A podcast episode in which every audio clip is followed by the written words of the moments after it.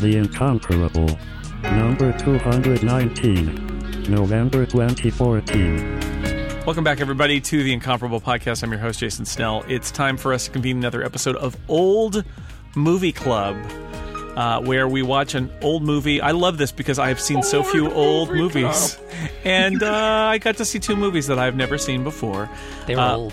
They are old. Uh, joining me to discuss old movies, Steve Lutz. You heard him. Hi, Steve. Va va va voom, pretty pow, Jason. Va va va voom. Bang pow, zoom zoom zoom. Mustache vroom, spanakopita pow, Jason. Excellent. That's uh yep. That's pretty much it. That was uh that was Steve Mutsakakis there with uh Excuse from the me. gu- from the old garage. Also joining us David Loehr. Happy Shocktober. Happy Shock Timber. um Erika Ensign's also out there. Hi. Hello. Yeah, I'm I'm coming along like school was out. That's what I'm doing. Alrighty. and the you you know him, you love him. He is the man behind the old movie club. He makes us watch these movies against our will. It is Philip Michaels. Hello. I'm, I'm just filling out my bingo card because I literally said when the Nick character appeared in Kiss Me Deadly, Steve's going to make a comment about Nick.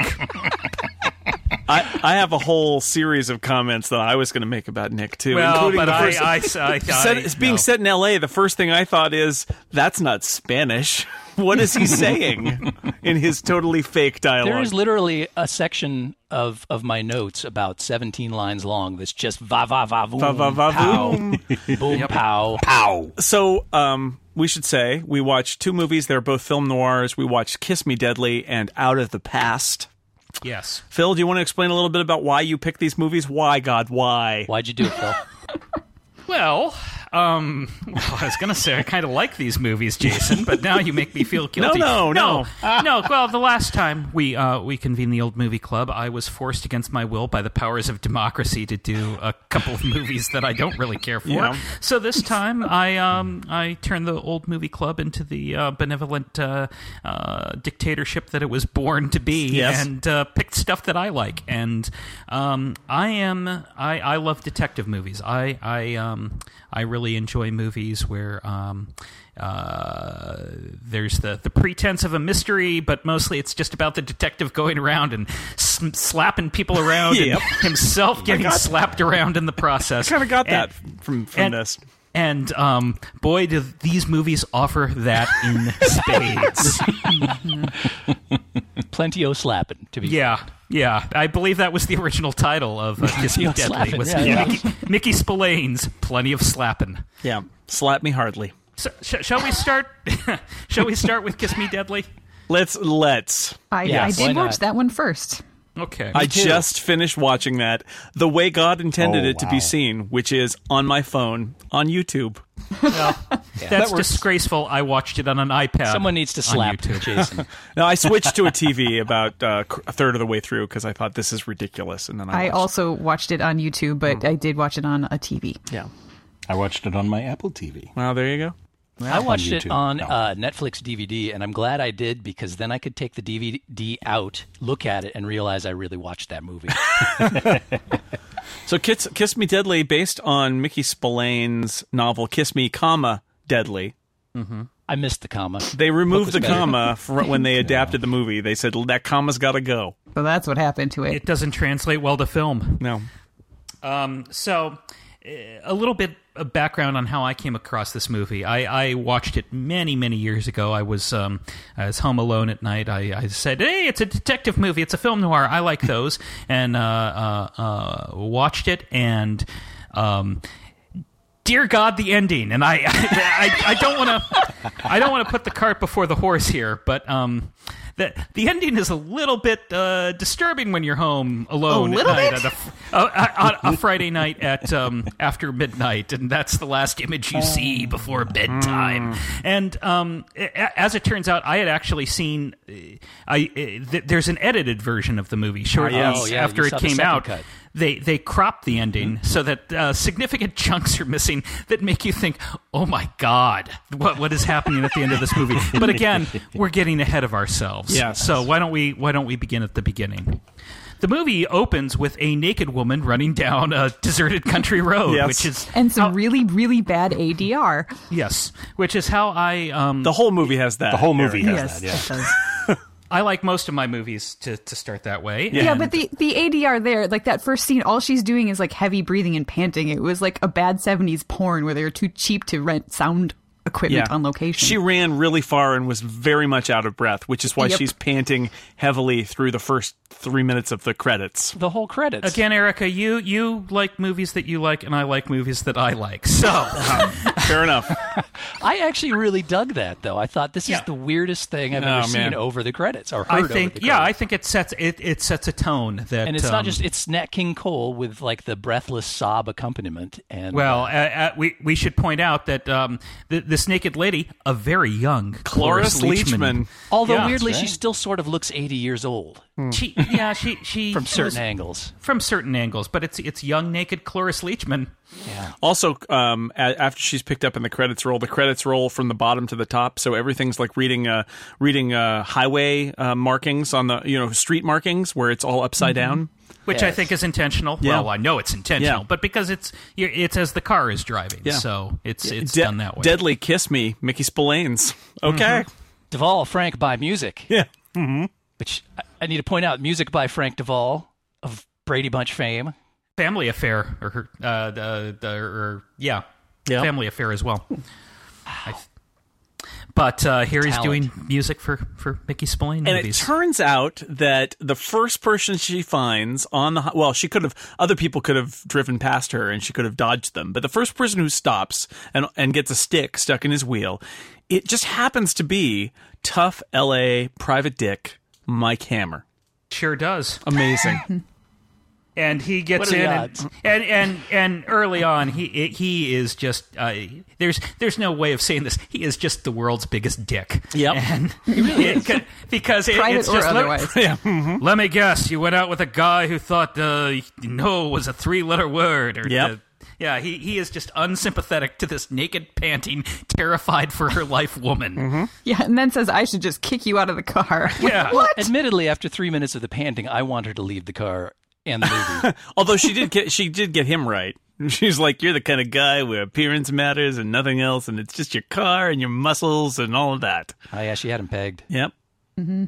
But um, so they drive for a bit, and uh, it turns out that she's she's running from the loony bin uh, for reasons that we can't determine. She's being pursued, and uh, uh, all of a sudden, the dudes who were pursuing the, her catch up and uh, uh, torture her and beat up Mike Hammer and uh, dump the bodies in the car and push it off the side of the road to, to make it look like a, a horrific accident that will that will kill them both. But but Mike Hammer lives. Darn it. Darn it. He probably Darn doesn't it, deserve it. indeed.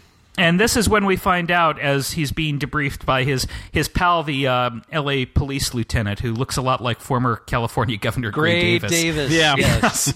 What is Gray Davis doing in this movie? Smoking a lot. Yeah. Well, yeah. hmm also, a quick question: How do you get a tree branch the size of a shop broom wrapped around your axle?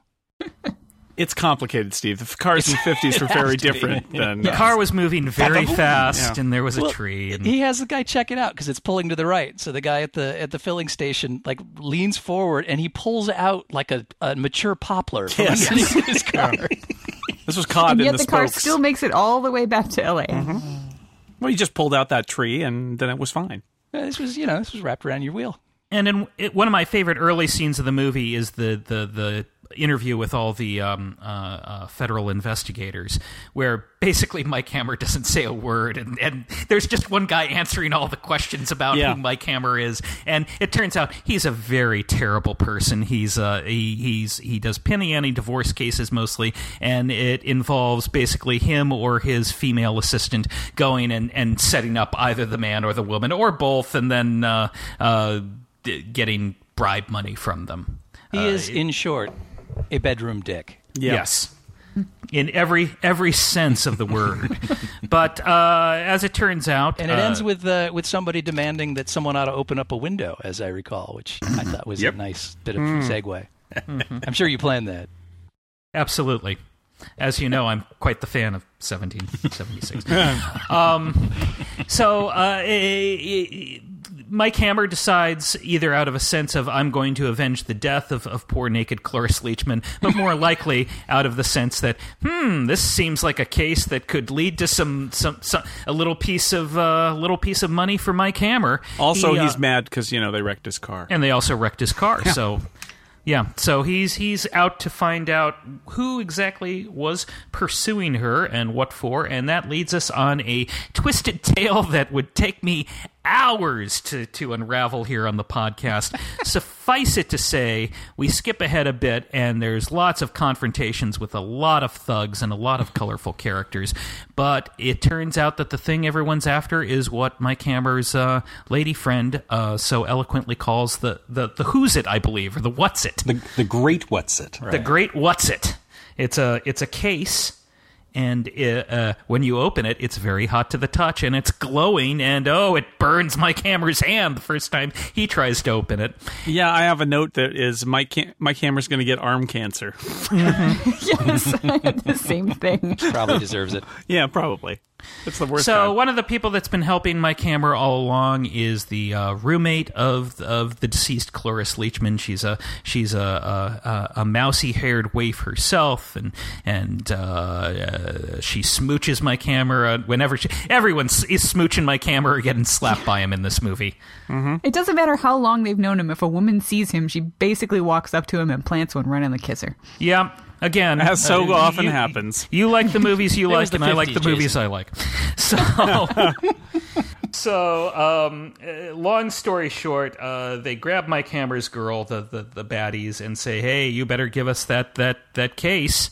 And uh, uh, Mike Hammer uh, contrives a way to uh, uh, confront the uh, confront the bad guys, and it turns out that the, the roommate of Cloris Leachman is in fact, and I, I spoiler alert, it turns out that she's working with the baddies, and she double crosses the baddies, shoots the uh, the insane doctor who quotes lots of mythology. Yes, and um, we'll, we'll, we'll, we'll get to that in a moment. And uh, she opens the box, and unlike Mike Hammer, who like opens it, gets burned, and says, "I ain't opening this any further," uh, she opens it all the way and bursts into flames. Not She unlike the full Belloq.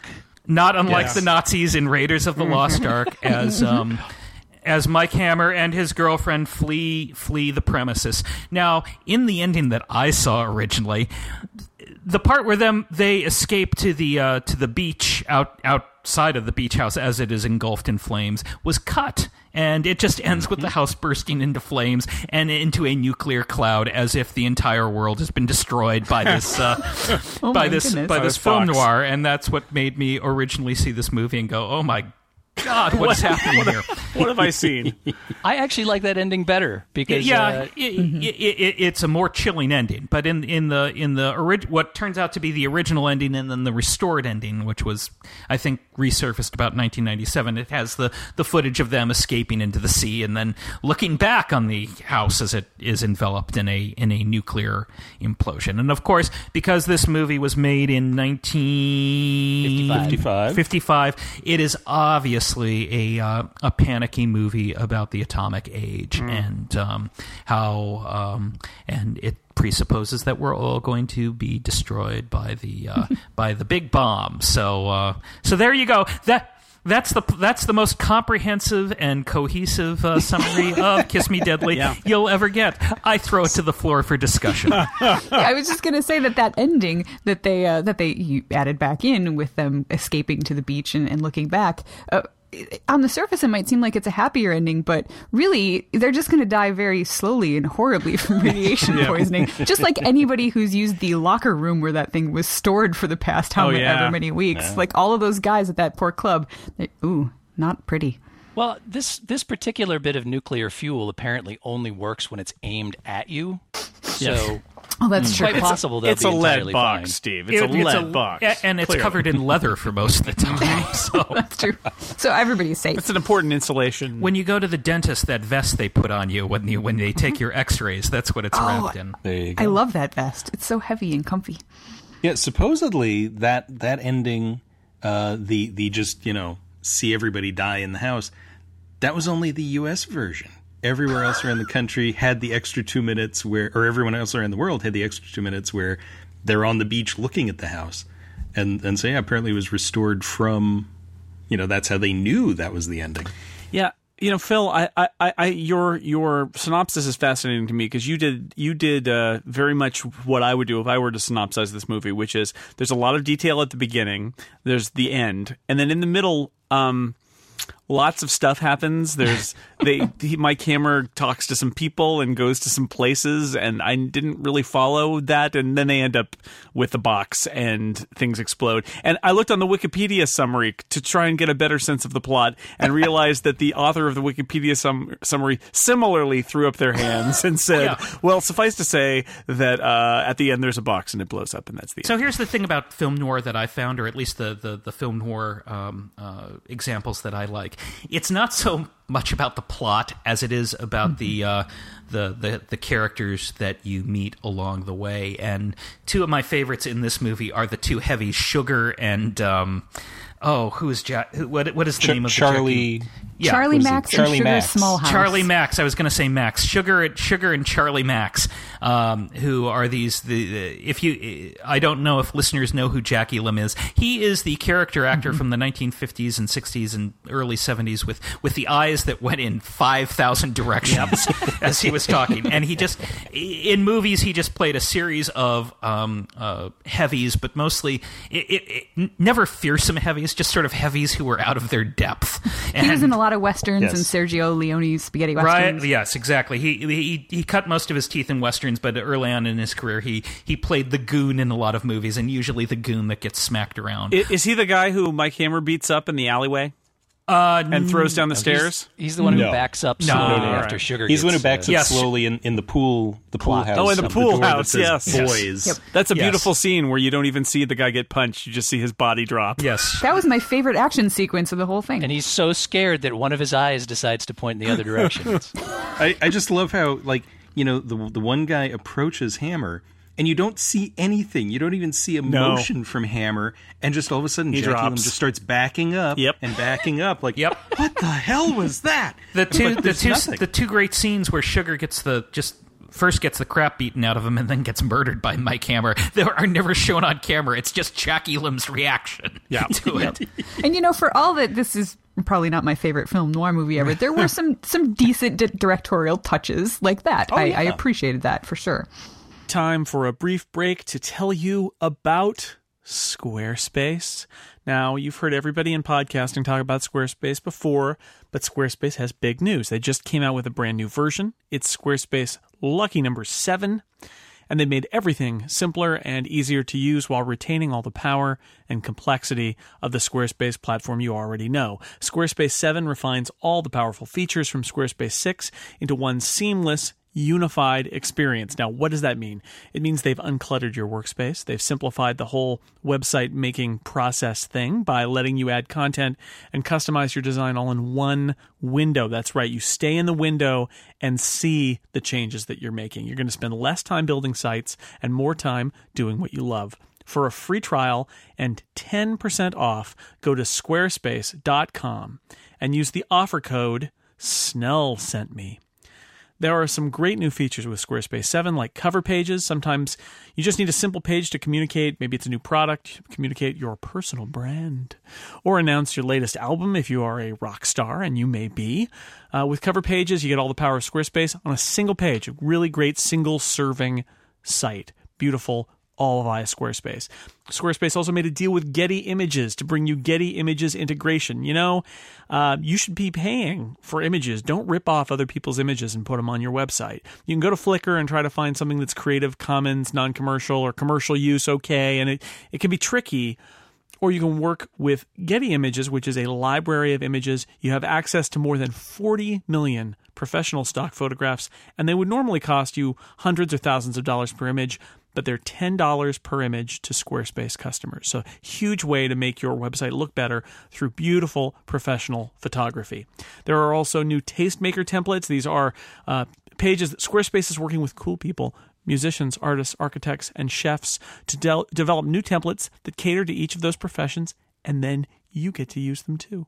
That's pretty awesome. So here's what you do get started at Squarespace with a free trial. You don't have to give them your credit card, you can just try it out, and you can start building that website right now, when you sign up for Squarespace after the trial, make sure to use the offer code Snell sent me to get 10% off and show your support for the incomparable. So thank you very much to Squarespace for your continued support of the incomparable. Squarespace, a better web starts with your website. Now, I'm not a, really a noir aficionado, so I'm asking this in all honesty. Are the lead characters usually so awful? I mean, Hammer is a is a terrible, terrible man. He's Kinda kind of yes. extreme. I, I would say not as awful, but they're Right. Yeah. generally not morally. Uh, let, let's say at best they're they're chaotic good.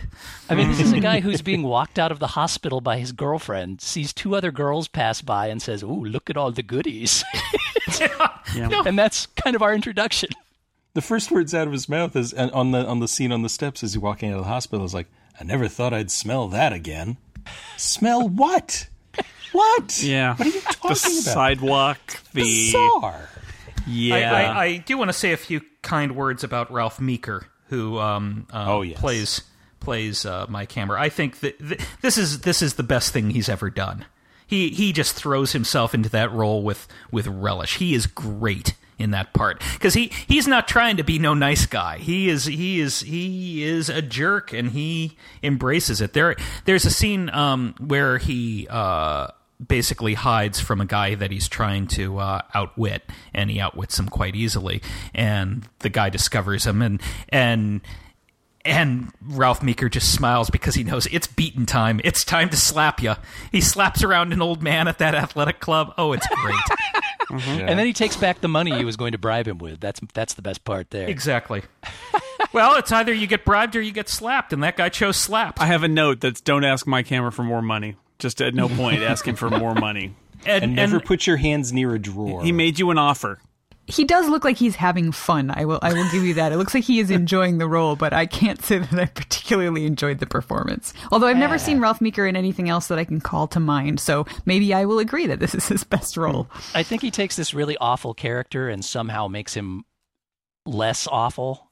I mean, it, you, I really can't condone that Mike Hammer character in this, but it, you don't completely hate him by the end, or at least I don't, just simply because he does appear to be enjoying himself.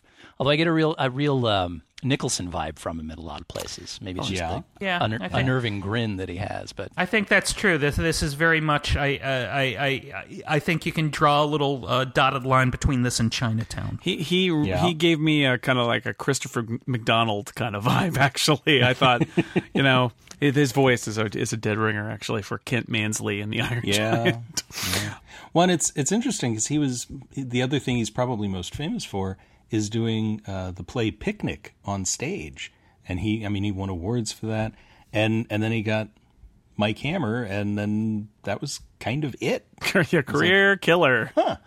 But but yeah, you know, it's it's kind of interesting. I I don't know about his, you know, how he saw the character, but I know how the screenwriters saw this. Um, he did not care for Spillane or for the book, and he just he just had fun, and and his contempt shows. It's wonderful. and Spillane clearly And, did uh, not care much for him after this Spillane movie was came not happy. No, Yeah, this this movie, uh, the, what was weird to me, I was expecting a fairly straightforward noir, and at the end, the last note I had was, "Okay, that was a trip," and it wasn't just. It wasn't just the nuclear waste thing, although that was incredibly insane. There were all sorts of bits in there that just Oh, yeah. They were almost hallucinatory. Yeah. I think that's because we're in the 50s here and we're getting towards the end of, of sort of the, the noir period. So I think yeah. maybe they were trying to just one up themselves at this point.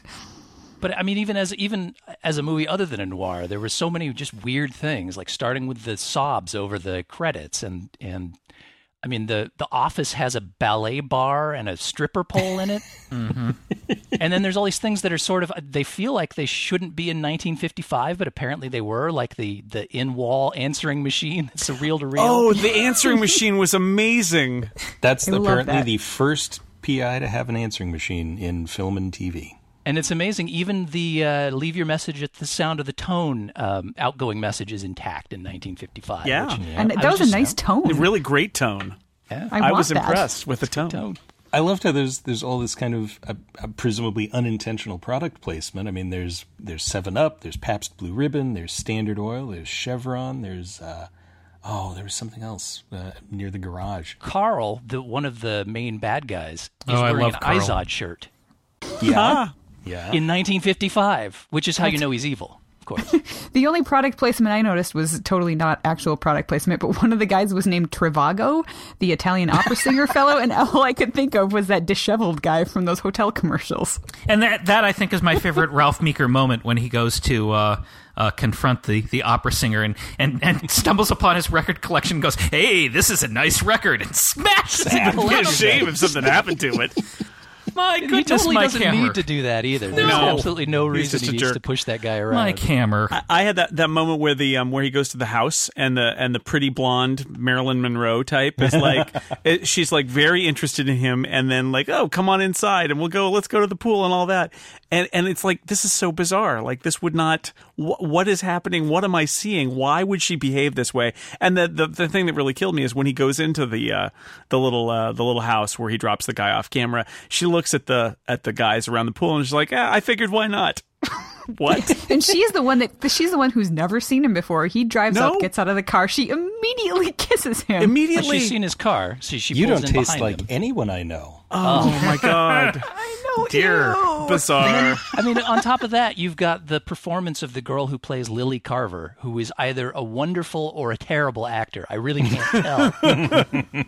but her performance is so insane. I mean, she's completely yes. unhinged. Mm-hmm. Lily Carver, we should mention, is the um, is the uh, lady who's secretly working with the baddies. Who's, yes, right. who's not really the roommate who was actually fished out of the the bay several weeks previous. Right. We find out later. That, that's actually a nice comeuppance for for uh, Hammer in a way, where he, his uh, detective friend Governor Gray Davis is yes. like, "Oh, you, Mister Private Dick. If you'd talked to the police, you'd know she was dead weeks ago." And I, I thought that was a really nice Let him moment. Sit there and think about his girl.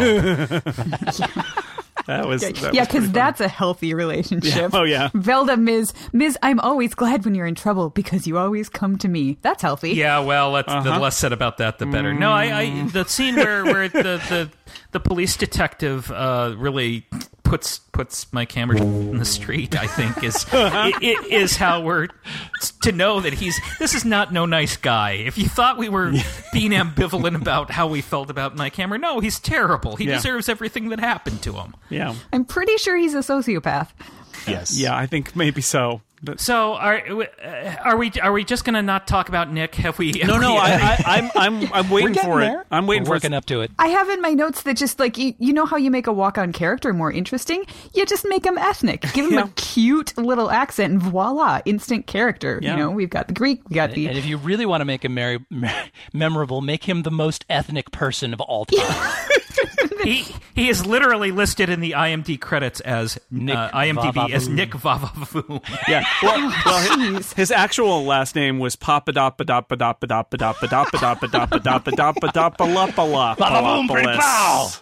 because yeah. it was that so. If you watch this screen. movie, if you've watched this movie, you know what we're talking about. If you haven't, let us warn you about yes. Nick. Nick is Nick is Mike Hammer's only friend. Hey, Mike Hammer, I fix your car. Wait, yeah, I'm doing yeah. the guy from Star Wars Episode One now, but it's basically the same guy. He is bas- he, he's Greek.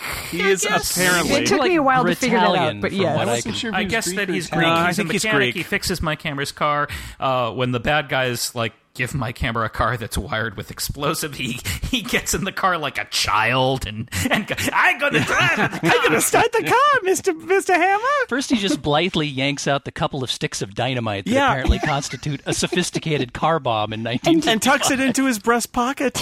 And do you notice though? Do you notice how Mike Hammer is like standing slightly away from the car and says, "Go ahead, Nick, open the hood. Look underneath it." No, on the other side.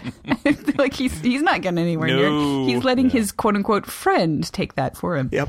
Every Pow. every time he came on screen, I flashed back to Pixar's Cars and just went pit stop. Yep. Yep. That's about right. In in fairness to Mike Hammer, he gets very sad when when Nick dies. Okay, so this is the thing that made me laugh the most in the entire movie is he Mike Hammer and Nick have a conversation late in the movie and then he says, "Nick, look, I can't I can't finish talking to you now, but I'll be back. I'll see you later." And I thought, "Oh my god, Nick is going to die." And the next shot is the guy turning the jack off on the car, crushing Nick to death. I'm like, "Yeah, see? You never promise a future conversation with a character because that means they're about to die." Oh no, my mustache! Oh, yeah. He, Mr. Hammer, they killed a Nick. they killed a Nick. That's a spicy meatball, Greek meatball. Oh, oh my Good god. grief. And it's not like he's the only one because you've got the Italian moving man and the Irish landlord. like it just goes on. Well, it's it's funny that the Nick performance is so over the top that the bartender, when he's describing Nick later, says "Va va voom, pretty pow," as he's as he's yeah. Anyway, they're even making fun of it in film. The other so the other character I think that deserves a, a special call out is um is Doc Kennedy, who's the the coroner that Mike Hammer beats the crap out. of. Yeah. He's, I, I, I realize I need to specify when I say Mike Hammer beats the crap out of someone. That could be any one of a dozen Any- yeah. characters. But um, he he um, he finds some evidence on the body of Cloris Leachman, and Mike Hammer wants it, and Mike Hammer pays him for it, and uh, the doctor's all, "Oh, I'm not." He's this mousy little fellow. Oh, I'm not going to give it to you. And then Mike Hammer slams his hand into a drawer a couple of times, and and I, I that that scene may, makes me giggle. I don't know why. First of all, it's funny that he just kind of lets any any random guy off the street wander in and check out the stiffs. Mm-hmm. Well, one one Apparently. presumes that as a private detective, Mike Hammer knows his way around the the uh, coroner's office of, of Los Angeles. Surely this fellow has run across Mike Hammer then and should know better. Mm. Hmm. Indeed. But yeah, I love the bit where he's uh, Mike is sort of working out the whole "Remember Me" sonnet thing, which basically everybody saw coming miles and miles away. And uh, and the, as he's describing, as he's kind of working it out, the coroner is just smiling and nodding, like, "Yeah, I already know this." yes. Cut to the chase. If if you had just you'll get there to the eventually, Mike. Get to the part where you offer me money. Skip the part where you slam my hand into the drawer a couple of dozen times and I scream in agony. Well, somebody's screaming. It's not him. It's it's all the bad ADR again. Mike Hammer's face when he does that, though, he smiles Yeah. with this most disturbing glee. he's he's sadistic in this. Yeah. It's- I mean, of all of all the Mike Hammer things I've seen over the years, this might be my favorite adaptation because it's the only one that really captures how just kind of stupid and brutish and sociopathic he is. Oh, in yeah. books. It's it's quite something. I am not a Mickey Spillane fan. Uh, uh, I don't really care for for the Mike Hammer character, or and I don't care for for his books. But I really enjoy this adaptation. Yes. because it gets to the heart of this. Is this is this is a terrible man. Yeah. he does terrible things and he's a terrible man. He does. Ter- he doesn't even do right things for terrible reasons. He does terrible things for awful reasons. Yep. Uh, well, I'll, I will say this though: he doesn't open up the uh, he doesn't open the, up the box in the locker room and kill everybody. In Yeah, the good on whole good on you, Mike Hammer. Yeah, he's like, Well oh, done. I don't Go. understand this weird science thing. I'm closing it up. I again." just closed that. Uh, if I were you, Don't we'll just let leave that near here in the locker. In the locker. That's- I'm sure it'll be safe there. I won't get no money or fame for this if I die. Yeah. So Oh, I'm hey, the creepy it. chick took off. Wonder where she went. Well, driving on. The other thing that fascinates me about this movie is the director Robert Aldrich, and if you look at his filmography, it is it is like the hometown buffet of movies. He is just he does every every dang thing one can do. He did The Dirty Dozen. Uh, he did uh, Hush Hush Sweet Charlotte and Whatever Happened to Baby Jane and The Longest Yard and The Frisco Kid. And what do these movies have in common? Well, they were all shot on film. They used actors. yes. He did Four for Texas, which it is a terrible, terrible Frank Sinatra Dean Martin movie. Oh my goodness. You're have to Anyhow, narrow it down a little more. well, no. Oh, how dare you? Well, you know what this movie did have though? This movie did have a lot of shots of uh, pets on pillows. I don't know if you guys noticed that. Yeah. a cat on a pillow, a dog on a pillow, some other shots of a cat on the pillow. The, the cat, the cat was like in the answering service, which I really, I love that. That was a really absurd moment where he calls the doctor and the doctor's not available, and the lady at the answering service is like, "Well, I don't know what to tell you. Uh, he's he's not available." I'm like, "This is the most. Why do you even have an answering service if they don't do anything but say, nope, sorry, he's not here. He might He be might at his be at his beach, beach house. house." But so that's all. Like, well, that thank you for that interesting piece of information, answer service lady. But the best part is that then then she's got that cat perched above her, like the cat is also answering calls or something. It's bizarre. Well, that was the previous model answering machine Yeah. before the reel-to-reel in-wall model. Yeah, it was a cat based approach. yeah, instead of a lovely tone like his, it was just a meow. Yeah. This is a weird movie. Yeah. A couple more bits of insanity in the movie. Uh, I like the the uh, the sleeping pills that immediately knock the guy out That's totally how that works. That's science. so that he can avoid getting worked over. Best defense ever. I'm going to keep sleeping pills in my house in case I'm going to get hassled. That's great. He just he chugs his, his sleeping potion and he starts snoring just before Mike Hammer can work him over, so he's not awake for the beatings. Which is a good call, really. Wow. It's a good Yeah, defense that is mechanism. that is smart. Yeah. No, he, he read up on Mike Hammer, man. Mike Hammer can't hit you if you're asleep. Nope. That's his Part of the detective's code. That's his code. Yeah. Well, I was expecting, oh, he's committing suicide. You know, this is this is like the Yeah, that's what I thought, a whole bunch too. of sleeping pills. No, Nope. he's just taking a nap. Yep. I thought he was going to start foaming at the mouth. Instead, he starts snoring. He's fairly certain Mike Hammer's got a short attention span and he'll be gone when he wakes up. And he's right. Well, I have to say, this is the best movie I've ever watched on YouTube. It's also the only movie I've ever watched on YouTube. So feature film. there- there's so. a line in, in here, and I'm, I'm going to read it. It. It's by one of the villains, Carl, Mm-hmm. who he calls up to threaten Mike Hammer. And and I think it basically sums up the, the film noir experience in a way. And it's what what does it matter that your work has been interrupted, your car wrecked, your life has been ruffled? To to put it mildly, if you had not stopped to pick up Christina, not any of these things would have happened. And and I think that's uh that's a that's a beautiful little uh, summation of the, the the Mike Hammer experience in Kiss Me Deadly. so his suggestion then is that he run over her in the middle of the street. well, the, the, why Frankly, did would you not s- be out of character. Why did you stop, idiot? You shouldn't have stopped. Well, I had a mature poplar in my car, Well, there is that. I, wedged wedged The against tree. the wheel. I had a tree that I Smashed in whittled into a kayak into my under my car. Uh, uh, I, you know, I enjoy this movie very much. Uh, Disturbing ending notwithstanding, that freaked the hell out of me many, many years ago. Um, I think it's it's an unusual movie. I think it uh, it holds up well over time. I enjoy Ralph Meeker's performance, as unhinged as it is. I um, I think it's beautifully shot. Uh, and Yes. um, and I, I get the sense that I'm going to be voted down here, but damn it, I'm right. You know, in fact, No. I, I, I liked I like this movie too. Although it's got the same problem that I have with a lot of the film noirs, and including Out of the Past, which we're going to talk about, which is it is atmospheric and interesting, and I like the setup, and then the plot kicks in, and there's like a half an hour where I could swear that I may have had some sort of um, event where I've completely lost what has No. happened and, ha- and that have- is co- that is a fair I have observation. no idea. And then the end comes, and I'm like, oh well, cool things are happening. I don't really know why, but it seems cool. Okay, the end.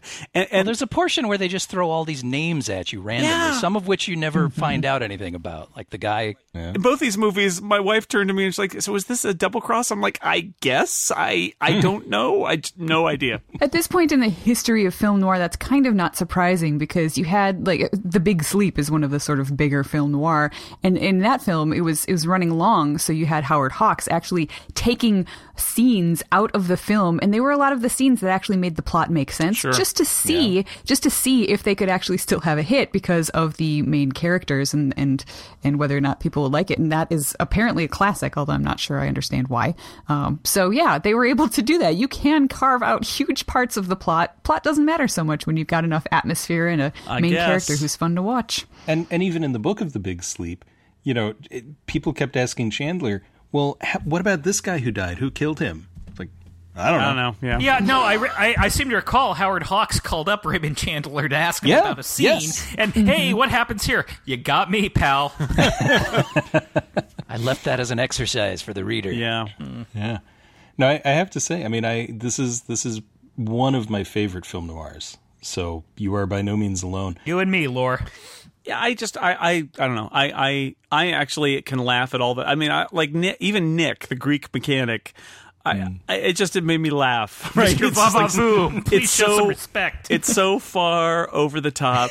Yeah. and the, and the hmm. same with the with the woman at the at the pool party where she's like ki- kissing him and and all that. Right? Like when she sees him, it's like okay, but, you know. I I- found that amusing on on a level. So yeah, I I actually en- enjoyed it quite a bit, except for the part where I was scratching my head, going, okay, I don't know what is happening now, but let's just assume that Mike Hammer is up to no good and these thugs are going to beat him up. And I just shrugged. I'm like, I don't. And seriously, the, read the Wikipedia summary. It's like literally the first ten minutes of the movie and then the end. And in between, they're like, I don't know. And then eventually, this happens. It's just like turns out Turns out, this, there's a box. Okay, I didn't think this was too bad to follow. I, the first time I didn't, obviously, but uh, after some pausing and, and some diagrams and charts and whatnot, I was able to work out what happened. I didn't have enough time on my YouTube Arrows uh, and boxes and so forth. but subscription yeah, to do I, that. I didn't have a huge problem following it. I just I think for all of the things you mentioned, Jason, that are over the top, I that made me not so much like it. I think once you get past about 1952, my interest in film sort of starts to fall off pretty drastically, and this fits right into that. It just it they're trying different things, and sometimes it works, and most of the time it doesn't, and it just gets weirder. And this this falls into that weird It is category weird. that doesn't do it for me. I, I- we should mention its its influence because this is obviously the influence on Repo Man and uh, Pulp Fiction, right? The Right. yeah. MacGuffin with the the glowing on the inside. Mm-hmm. Yeah, Although in this, they actually explain what it is. yeah, I, yeah. I know it's much better in that sort way. of. Yeah, it's an isotope. Uh, it don't, they don't work this way, but I'm sure, pretty whatever. nuclear pl- nuclear fuel does Totally. not work like that. Nor sleeping pills, but It's Marcellus Wallace's soul. Come on. Sure. I liked it. I will say this for it: it was not boring. Yep. And uh, almost every other noir I've ever seen, there's at least a 30 minute period where I'm ready to drift off, and this did not happen here. Yeah. So That's exactly what the screenwriter said too. When when they said, you know, what does this mean? What did you do? Why did you do this? And he said, yeah, I didn't care. I just wanted to have fun. Every scene has to have something funny going on and something that you're interested in. Like that cat. And yeah, Although you're right, David, I feel a little filthy having seen this film, especially you mm-hmm. know, the, the bits where he's pimping out Velda, Oh yeah. more or less. We all just have to be happy in the knowledge that two years later, Mike Hammer died of arm cancer, and that was the end. So, on during the apocalypse, I think apparently, but yeah. Vavavoom! Va, va, voom. Boom! Well, I, I I I do enjoy that the doctor in the the, the one the one on camera scene that he has i- is like going, "Oh, it's Pandora's box." He he like quotes like four different um Yes. four different mythological or uh th- thing eh, we get it you you studied humanities in addition to becoming a scientist The best part of that is the fact that um, that that he's got this very important piece of information to convey to Gabrielle slash Lily, which is don't open the box. Don't open the box. I, And I, yet- I say to you as if I am all of Cerberus's head. You're Yes. not getting through, pal.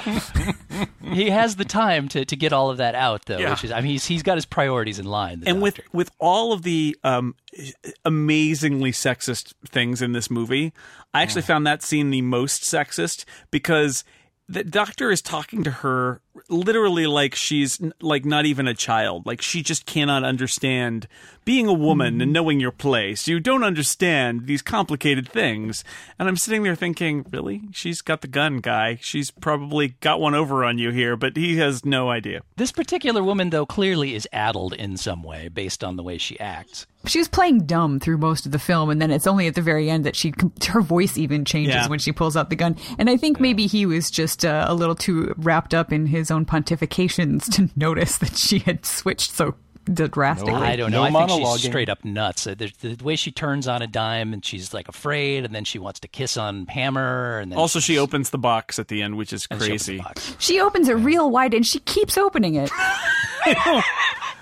And a Mary Martin sounds. beat her out for the part of Peter Pan. She never got over that. Yeah, clearly. What's like the, the scene with the landlord killed me just because, you know, Hammer is talking with the landlord and, and the landlord's wife is right there and she keeps repeating everything and finally Hammer just says, Tell her to shut up. And this this long pause and, and then the landlord goes, Shut up. Why is that even here? All right, uh, kiss me deadly. Let me tell you briefly about our sponsor. It's Smile Software. You may know them as the makers of TextExpander. And I want to tell you today about TextExpander Touch version 3, which comes with a custom keyboard for iOS 8 that lets you expand your TextExpander custom keyboard shortcuts into frequently used text snippets on your iPhone or your iPad. You can type more with less effort and even grab your favorite snippets and sync them from your Mac. So, this is how it works. Uh, you have a custom keyboard that uh, you can use in any application that supports custom keyboards, which is almost anything unless you're entering in a password, basically, on your iOS device. You can type a, a few characters, just a couple abbreviations, and boom, big long strings of text that would take a long time for you to type on the little iOS keyboard can just come shooting right out of that keyboard. Pretty cool. And because it syncs with TextExpander on OS 10 and other iOS devices, all using Dropbox Sync, your shortcuts that you set up on your Mac will be available to you in any application. Now, it was true, some apps on iOS before could use TextExpander, but they had to build in TextExpander support specifically. And some apps didn't do it, and the Apple apps absolutely didn't do it. But all the apps that are using this keyboard can get the advantages of TextExpander. So it's a huge leap forward in terms of typing productivity on iOS. And TextExpander respects your privacy. They've got a website entry up up. It's a blog entry called what about that scary full access warning? Because you get that when you enable a custom keyboard. But they have a very clear privacy policy. They respect your privacy. And now the custom keyboard for TextExpander touch 3 is in 14 different languages and has various crazy custom keyboard layouts in case QWERTY is not enough for you. So here's where you need to go. Visit smilesoftware.com slash incomparable and they'll know you like us, and that helps us. But you really should check it out if you get frustrated by not uh, being able to type as well as you'd like on an iPhone, iPad, or iPod Touch.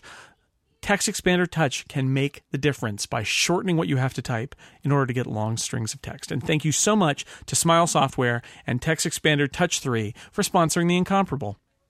We also watched Out of the Past. Bill, do you want to explain Out of the Past to us? Oh, I don't think I could. Um, Well, so well, Robert Mitchum is in it. so out of the past, we we start in Anytown, USA, which is um, It's Bridgeport, California, Bridgeport, California. That's right. on the other side of the Sierra Nevadas, near near the Nevada border, Exactly. a hundred miles from where I grew up, to the mile. Small mountain town. Yep, And uh, Robert Mitchum is running a gas station there. uh, of course.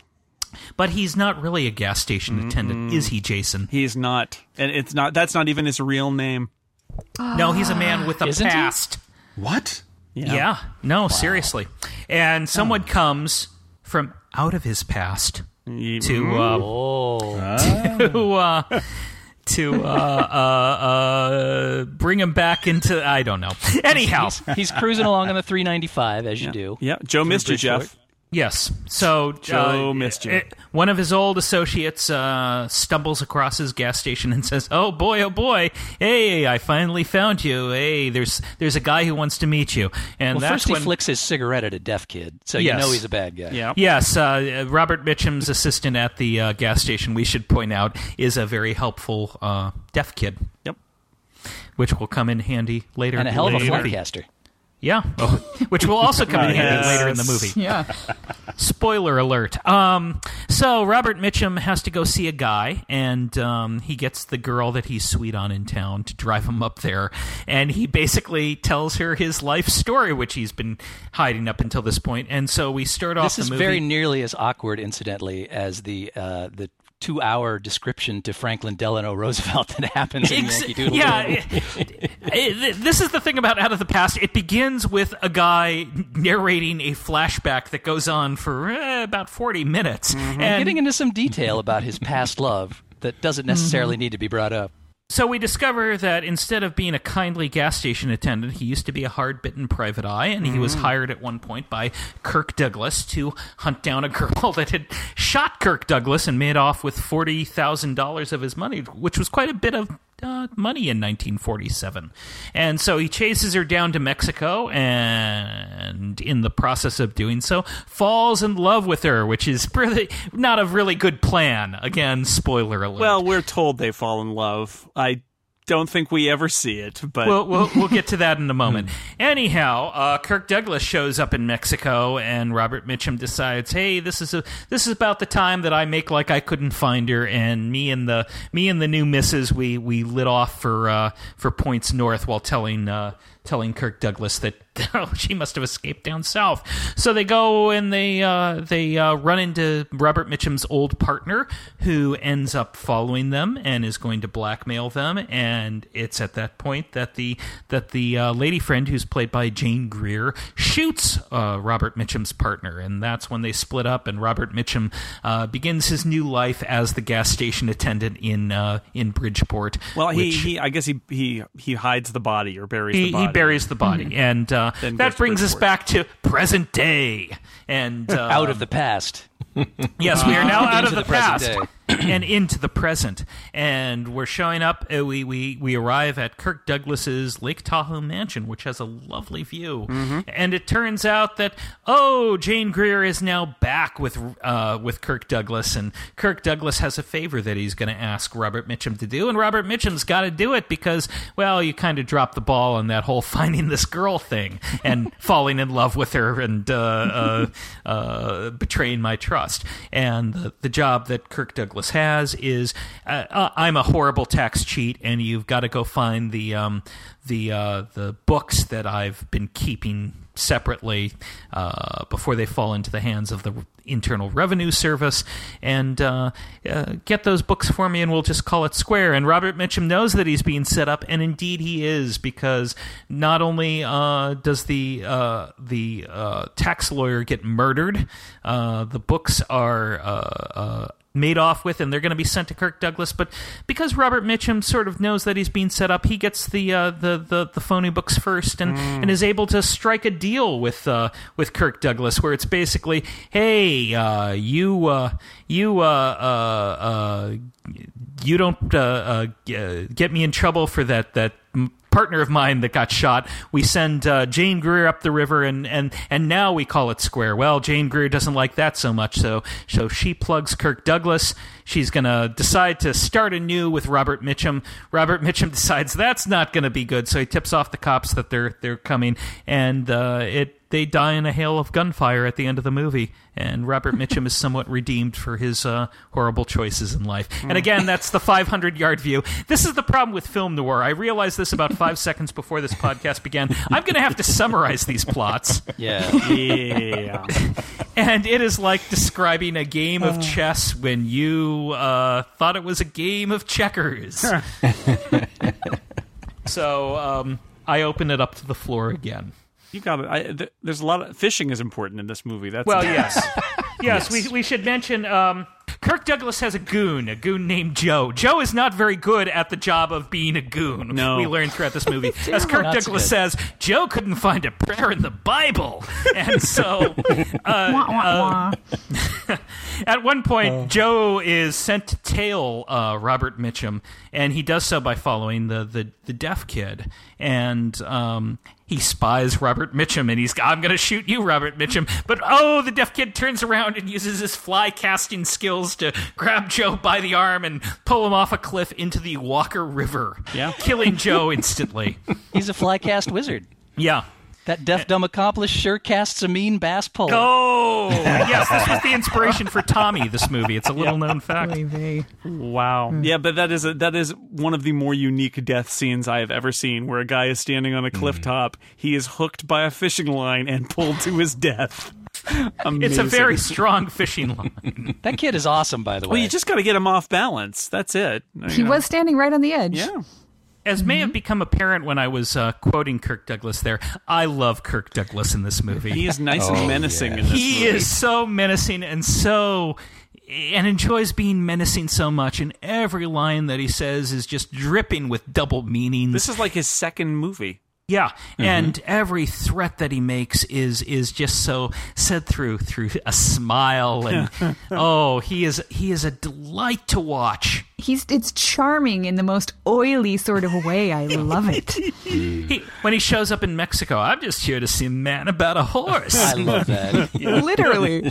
I'm on my way to Mexico City. See a man about a horse. Mm-hmm. It's great. Great. You know, when we we uh, were emailing about what we were going to watch, I was like, "Oh, cool! Two film noir I've never seen before." I was I was all excited, and I watched Kiss Me Deadly, and that was a thing that I did. And then uh, and then I watched Out of the Past, and the credits hadn't even finished when I was like, "Oh my god, I've seen this before." I watched a lot of old movies, and I have a terrible memory for titles, so it was it was just I don't know, thirty five seconds in when I was like, "Oh my goodness, I have seen this before," and I was excited because I So take did a look enjoy at this. me now. well, yes. We should mention this was remade in um, the early 80s as Against All Odds, starring Oh. Uh, uh, Jeff, Bridges Jeff in the Robert Mitchum role, Rachel Ward in the Jane Greer ro- role, and um, uh, uh, James, James Woods. Woods. in the Kirk Douglas role. That is not lateral movement. That is not an improvement. Not an improvement. I would be okay with James Woods in that role, but I don't know about anybody else. And and Jane Greer as her character's mother. And I believe Alex Karras as, as, as Joe. Oh no. couldn't find a couldn't find a prayer in the Bible. No. Who plays the deaf kid? I don't, you know, I've never actually seen the movie. I've only seen the music video. I've only I've only seen Phil Collins. There's just an empty space. Fun fun fact about Against All Odds: Phil Collins was turned down to sing that song at the Oscars because Yes. they didn't know who the hell he was. They, they had a dancer sing it instead. yeah. Yeah. A dancer sang against all Oh odds. my. It's a terrible thing. Kathy is not very good in this movie. I find her. I find that character Yeah, completely. okay. I find that character completely uninteresting. I find the actress uninteresting. Uh, they act as if she's interesting, and yet she isn't. Their relationship is completely unbelievable at all points. I, Um, I, I think this is the central flaw of Out of the Past, which I'm I'm gonna say again. I enjoy this movie. I enjoyed don't, it too, but but- but but that- but, but, yeah, but yeah, she yeah. she is problematic because she is the femme fatale who inspires no fatalities. um, Although she causes a And few. very little yeah, femme. she causes a few, but she's not. when they go to Alca- Acapulco, it's like uh, they have they have some snappy dialogue that is kind of not earned, and then they go to the beach to kiss, and then they're in love. I'm like, well, I it's, it's the tour guide. The tour guide spawned it. I have no problem with that because so th- that's th- kind of a hallmark of some of the films that I like of that era. It's it they don't necessarily go in for too much character development. You're just sort of expected to make those uh, those Yeah. leaps yourself. And she was very pretty, and they had that dialogue. So for me, that was good enough. I was all right with it. The problem with that is they have the, the scene where Kirk Douglas is hiring Robert Mitchum, and he, he- he- well, hey, why are you sending me to find her? There are a lot of dames in the ro- in the world. Oh, when you see her, you'll know. You'll know. But no, no, no I don't know. I do. Damn it. I thought she was lovely, and I thought the actress did a pretty good job with her. When your bonding moment is, do you like to gamble? Not with a wheel.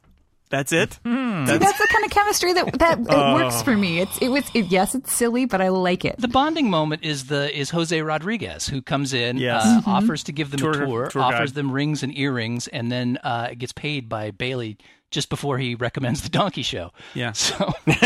So that's the meet cute. And you know, we do have to say something for out of the past. The uh, the ethnic characters actually make sense within the setting, and they aren't overdone and over the top. So that was that's a feather in its cap, if you ask me. Yeah, I just I just didn't find the the actress interesting. You know, both she and Anne, who is the the the small town girl that Robert Mitchum is sweet on now, they are just real drips in this movie. Yeah. there's no there's no nice way of saying it, and it really is underscored by by the fact when Rhonda Fleming shows up, she is the secretary of the law the tax lawyer that Robert Mitchum is supposed to steal the stuff from and Right. ends up getting framed for murder for. She is in like maybe two or three scenes, and she is great. She she is is she pops and she has she has verve and she has vim, and you sit there and go, well, now why why wasn't she cast in the the role of Kathy? Because at least then you could see it's someone that that that that can match wits with Robert yeah, Mitchum. who's notable in in some way. Yeah. Well, Jane Greer was she was pretty, and actually, Jane Greer had been um, she had some sort of palsy when she was young and was had part of her face paralyzed, and all the Well, now uh, I feel bad, ex- Erika. Thank you. and all of the exercises that she had to do to get the emotion back in her face sort of helped uh, push her toward a sort of acting that used her face a lot to express emotion. And i think that that's kind of what she became known for. And i think she does that a lot. I think i think that her way of emoting is is more just not so much the the dialogue and the emotion in the speech but the the really uh, you know looks on her face where she just looks so upset or so completely feelingless or you know from one scene to the next and ah it worked for me Yeah, I actually thought she was pretty good. She, um, you know, she she's not she's not really a big character, but she's she's got some subtleties But to she's her. supposed to. Uh, she's supposed to. I, I'm be with a- Snell I on this the, one. the whole. I'm going to immediately fall in love with her the second I see your bit is a bit ridiculous, but Yeah. And later, when when when there's the double double cross and the briefcase and all, I mean, I felt I found like she was totally unbelievable. I don't know, she didn't work. Yeah. She didn't work for me, and she's set up. I mean, that that's what Phil was saying too, is that she's set up to be. Oh well, you, when you see her, you know. And she's like, yeah, she's fine, she's Yeah. fine. But she, I don't know. She, I did, I just, I didn't find any chemistry between her and Mitchum. And Mitchum is like a force of nature. He's like Mitchum, Mitchum! No, he he's so. Uh, you know, angular and and and visceral and weird, even. And uh, then she's just uh, she's also present. Yeah. I don't know. I kind of I like the bit where he's fighting with his partner and and she's watching it and she's got kind of a little smile on her face, like she's really kind of enjoying watching the beatings. and Watching then, the of course, fighting, yeah. Then of course she busts out with the gun because she she really likes shooting guys. She's no Veronica Okay. Lake. She's no Rita Hayworth. She really does like shooting Yeah. people, though. That is well, that is is true.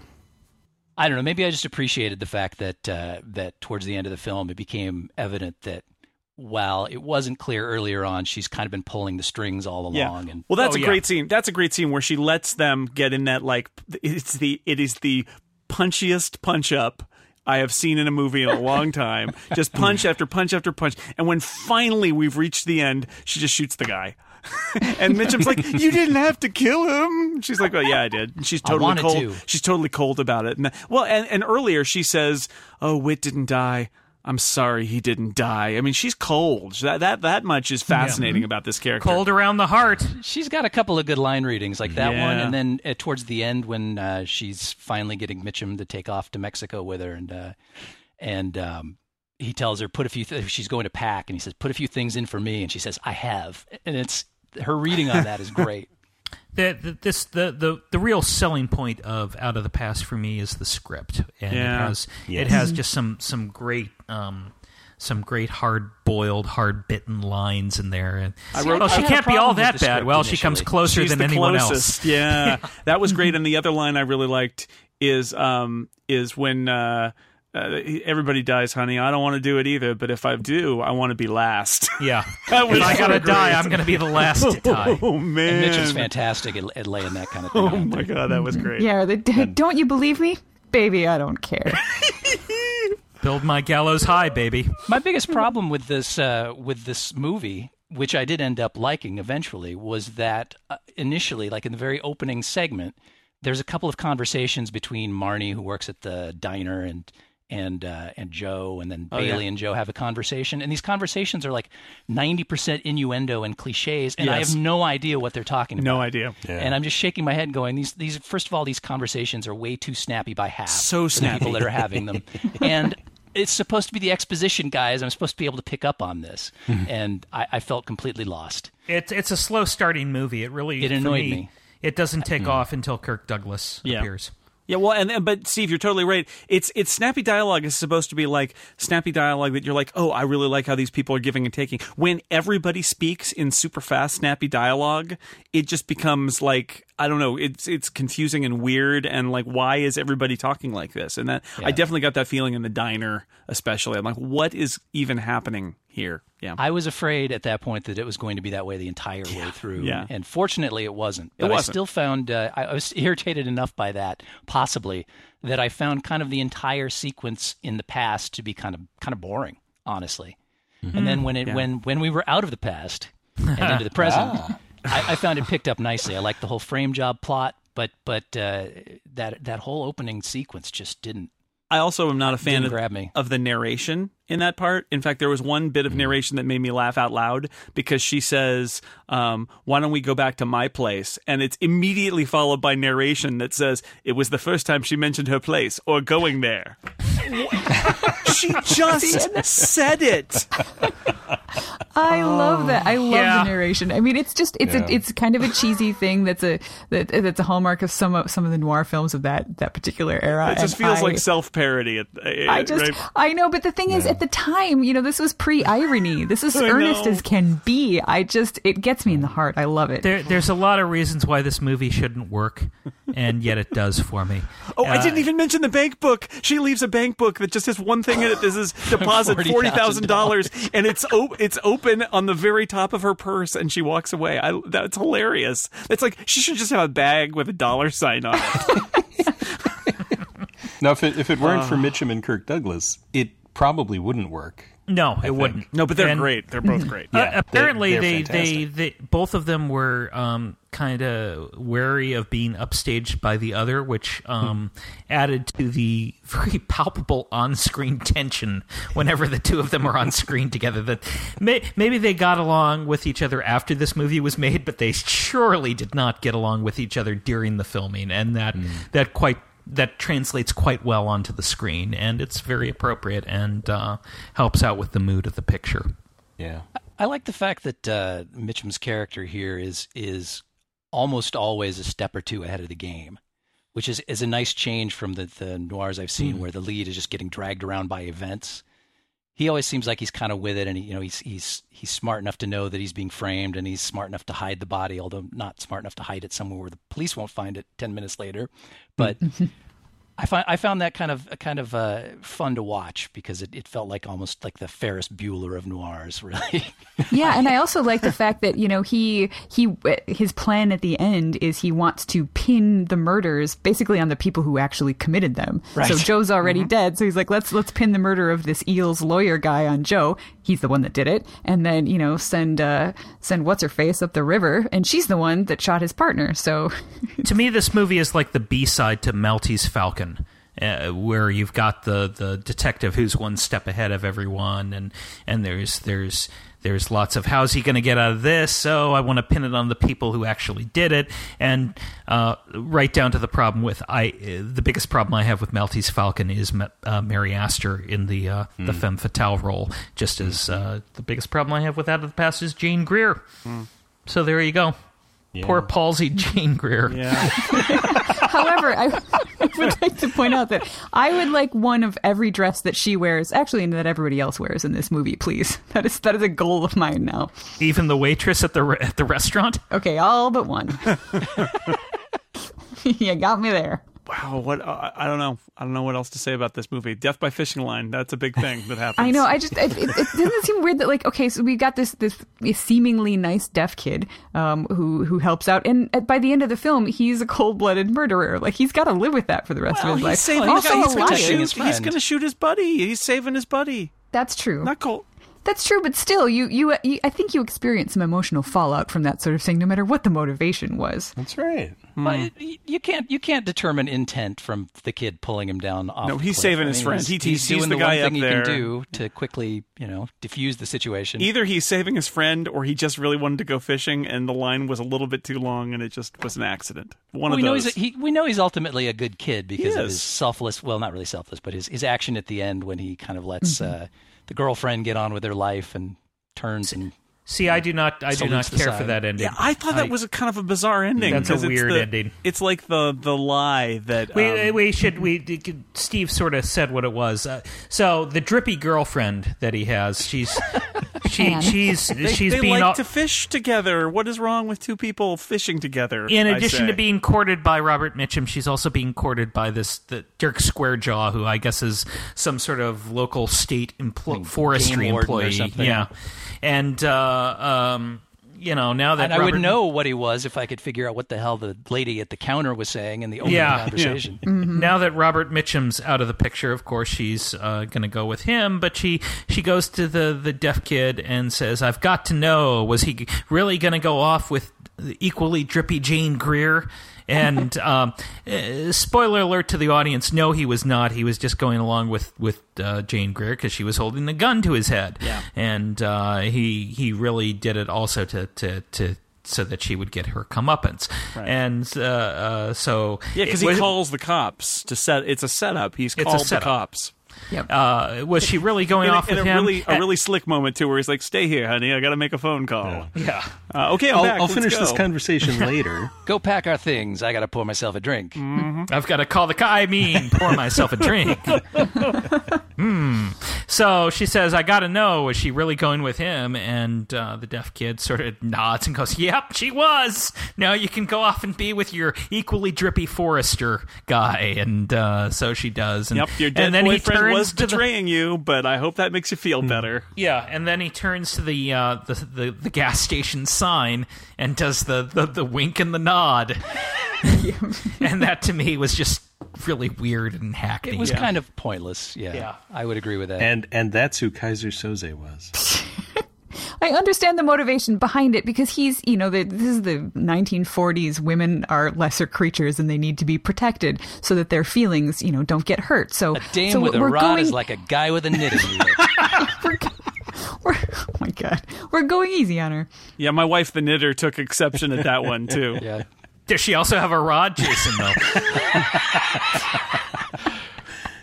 Yeah, so I, I, I don't, I, I understand it, but I don't like it. Robert Mitchum could kill a guy with a knitting needle. Is all I'm saying. Or rod. Well, the, the deaf kid, the, the deaf kid technically did kill somebody with a rod and real. He did. And real. totally did. No, I was just saying that I, I I understand why they they ended it that way, and it was supposed to be a sweet, touching thing. But uh, for me, as a woman of the, the next century, it's, it's a little bit insulting. yeah, for for dudes of the next century, it's not that that clever either. the movie seems to think that we give a damn what happens to that girl, and she's really not a particularly major character, other than the fact that we've she's she had to suffer through the rather extended description. I hate to keep using the word drip, but uh, drip is really. I liked her. I thought she was sweet, hometown girl next door. I wanted him to end up with her. How terribly wrong you are.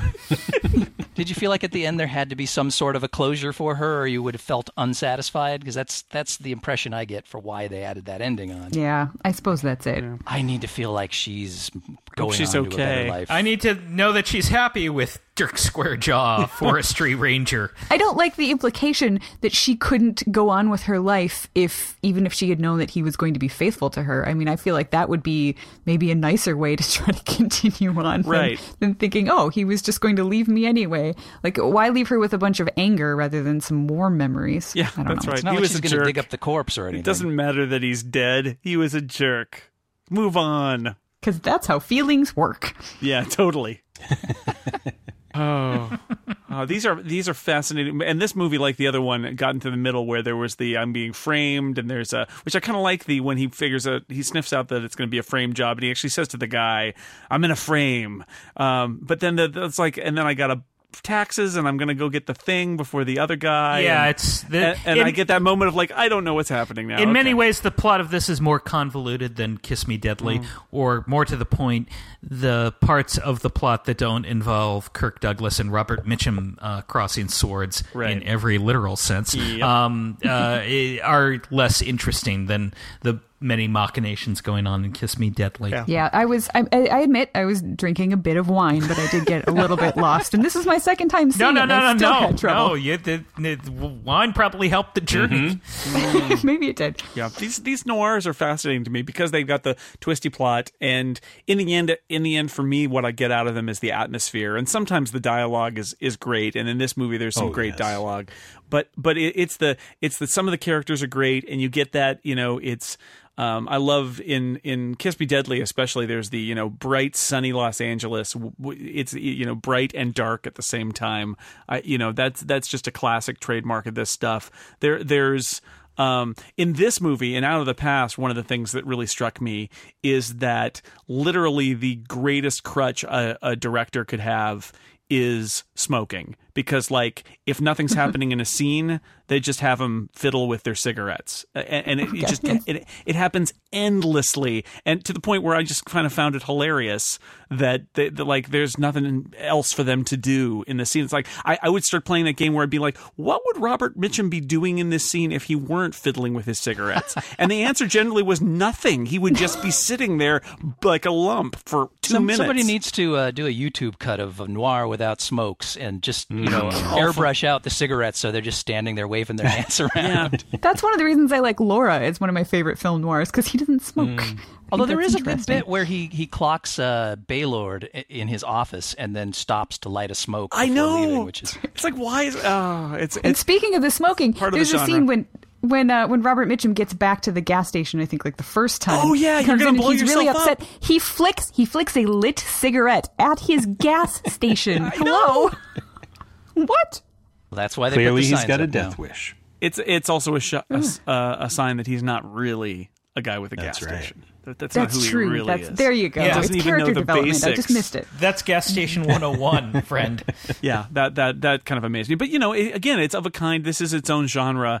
It is, um, you know, and, and then let's not take, get into the argument about whether or not film noir is a genre or Well, not. That'll uh, take us another Oh, entire okay. podcast. Well, uh, let me let me rephrase that. I, I, I plead the court to rephrase this. These these films are of a kind, and um, they have tropes, and they have uh, what I take away often is the atmosphere and some of the characters and some of the dialogue, and not so much the plot. And so, like out of the past, it's about uh, Mitchum. It's about uh, Kirk Douglas, and uh, that's a fight scene with all the punching, and then the guy just gets shot at the end. The poor guy, just shoot him up front. Why? Why with the punching? The sound in that, as compared to Kiss Me Deadly, the oh. sound in that scene was awesome. I mean, Yeah. Steven was watching a baseball game in the same room, and when that scene came on, he like looked up and looked over. He's like, "Oh, I love, I love this 1940s sound effect." Whereas in It's Kiss Me. Deadly, literally just p- lines of dialogue are repeated because they didn't have any other dialogue, and it's really not great. But in this, yeah, that punch up is a good. That's a really good punch up. It's brutal, thwap, and thwap, thwap, thwap, thwap. and after all that work, the guy just gets shot. What was the point? Yep. Why did I work so hard? You could have shot him to begin with. What's the point, really, is the theme that runs through the film noir genre. what? Why bother? The point was she was really enjoying watching them. She fight. really was. She got Shoot- off on the that. shooting There's was no just doubt. the climax at the mm-hmm. end. Yep, and then she needed a cigarette. That's right. That's right. I, I feel like we should mention this was directed by Jacques Tourneur, who also directed Cat People, Yep, and same cine- Oh, same right. cinematographer. those were his two movies. Yep. You may know me from such films as Cat People, and that's it. Not the 1980s remake of Cat People. No. We should point Ooh. out. No, no, God, no, no. the good one. Well, anything more about Out of the Past? No, I think I think we've uh, pretty much uh, We've beaten these movies to death. talked our way through the. I think we pretty much dissuaded people from watching either of these movies, which is a shame because I enjoy both. Yes, watch I, both hey, of I still them. like Out of the Past. I, I, I will go to bat for that one. But I knew that Kathy was bad when uh, in the restaurant in Mexico, uh, they order drinks and they get up to leave. Robert Mitchum drinks his, but Kathy leaves her shot of bourbon behind. I know. I'm sorry. Oh, wait yep, that was it right there. I knew she was a drip. She yeah, she wasn't even trying. Nope. The only shots she likes are when she plugs a guy with a shot from No! her gun. that was a long way to go for that one. Oh, I'll workshop it. Anyway, she likes to shoot people. This is what I'm saying. Ah. well, Phil, I, I I am glad that I watched them, and I I wouldn't say I wholeheartedly enjoyed either of them, but I enjoyed parts of both of them, and I'm happy to have seen them. Well, good. If I can bring a little joy into your humdrum lives, I know all my It makes it efforts ain't been in vain for nothing. Yep. I would probably recommend these films to somebody if I knew somebody that was the sort of person to whom these films should be recommended. The right sort of person. but I'm not sure that I know anybody of that description. So, ah. but I, I did enjoy them both sporadically. I'm glad I saw Kiss Me Deadly, if only to reinforce the fact that that is d- not at all the kind of uh, film noir that is my favorite. It just mm. it makes the ones that I like seem even better. Mm. I'm good with that. what a silver lining there. yeah. Uh, yep. Yeah, it's the outline of the shape of the movie that defines the parts of other movies that you like. yes, it's the negative space, Yeah. really. Mm-hmm. Emphasis on negative. Yeah. Yeah, hmm. I it, it won't surprise anyone that I really enjoy film noir in general, and I Nope. really enjoyed both of these. Not Oh, surprising. really, at all. David? I find that sort of surprising. Yeah. Yeah, really? Yeah. It's all, it's all my '70s sci-fi stories that. Uh, Me, me and David having adventures, going around, Va-va-voom. watching movies, smacking people upside the head. Baboom. Saving Cloris Leachman. Yeah. As- well, as you let's do. not let's not say things we can't take Hey, back. I don't Well, think Cloris yeah. Leachman can be saved. Well, that's a pretty brutal scene of uh, of her being tortured to death, though. I gotta say. Yeah. for Yeah. Oh yeah. 1955 movie. Yeah, for 1955, that movie crosses a lot of boundaries. hey, uh, fun fact: the S- the the Kefauver Commission uh, like cited that as the number one threat to uh, to Youth. morals and youth. youth. Yeah, the movie that Estes Kefauver doesn't want you to see. Yeah, yeah, the ADR in that scene was actually quite effective. That was that was really disturbing. It is bad. She's she's a good screamer, I gotta say. And then uh, and then the sort of reveal. Well, first of all, her legs are twitching, which is disturbing in itself. All you see are, are her bare legs, the lower halves of them, sort of twitching as she screams. And then the the reveal of, I guess it pans up a little from the doctor's shoes, which it has. The film has some sort of a weird obsession with. And we see he's holding something. I assume it's pliers. It looks kind of like a bottle opener, but either one is a little disturbing. So, it's a, it's a yeah, the nice scene of her legs twitching is just etched in my memory. I will never get that out. I need to wash my brain with bleach. And it's not clear from his his pontificating afterwards whether she has died in the process or she's been knocked out. I think she's I don't know. If you tried to revive her, it would be a resurrection. Who are you to mm-hmm. resurrect another person, or whatever it is? Yeah. Oh, very good.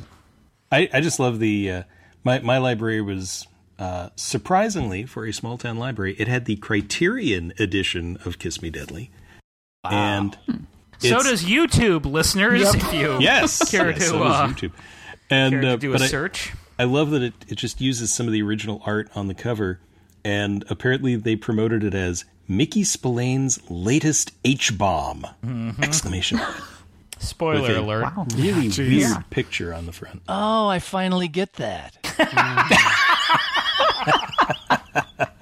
I saw that on the poster and I was like, "Oh, that's that's a nice bit of hyperbole." And then, oh, Or is now it? I get it. Hmm. And he didn't even have a bomb. How the book. crazy is that, though? All of a sudden, he opens this thing and it glows and it makes this horrifying noise. I like the sort of the whispering that's going on. Oh, the noise at the end in the beach house is haunting. Mm-hmm. Yo, the sound at the, as the bomb is going off. That is the most disturbing thing, Oh actually. my god!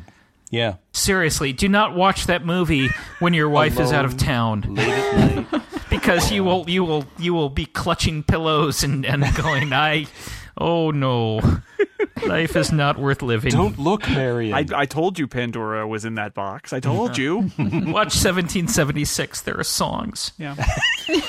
Someone ought to open up a window. Just don't open up the box. ah, But don't open the box, No, Gabrielle. no. All right, we've reached the end of Old Movie Club Noir edition. Uh, Phil, how do you think it went? uh, yeah, yeah sure All right. well, I'll tell you. Well said. went. Well Yeah. said. Uh, Erika Ensign, thank you for being here. Thank you for having me. You know, I think it's time we drop this junior league patter. Very nice. Uh, David Loehr, thank you. Thank you. I'm, uh, you know, I'm just a loony from a laughing house, but I'm glad to be here. Steve Lutz, thank you for being here. Thank you, Jason. Uh, dames are worse than flies. I don't know. I ran out of quotes. I guess I Wow. could do some more. Va-va-voom. Ba-ba-boom! You want to play house or talk business? Steve, you can't be all bad, but you're the closest. Thank you. Um, and Phil Michaels, thank you once again for navigating us through another old movie club. Not at all. I look forward to when this series is finally canceled. That's right. And uh, for The Incomparable, I have been your host, Jason Snell. Thank you for listening and joining us and perhaps watching these movies. We'll see you next time.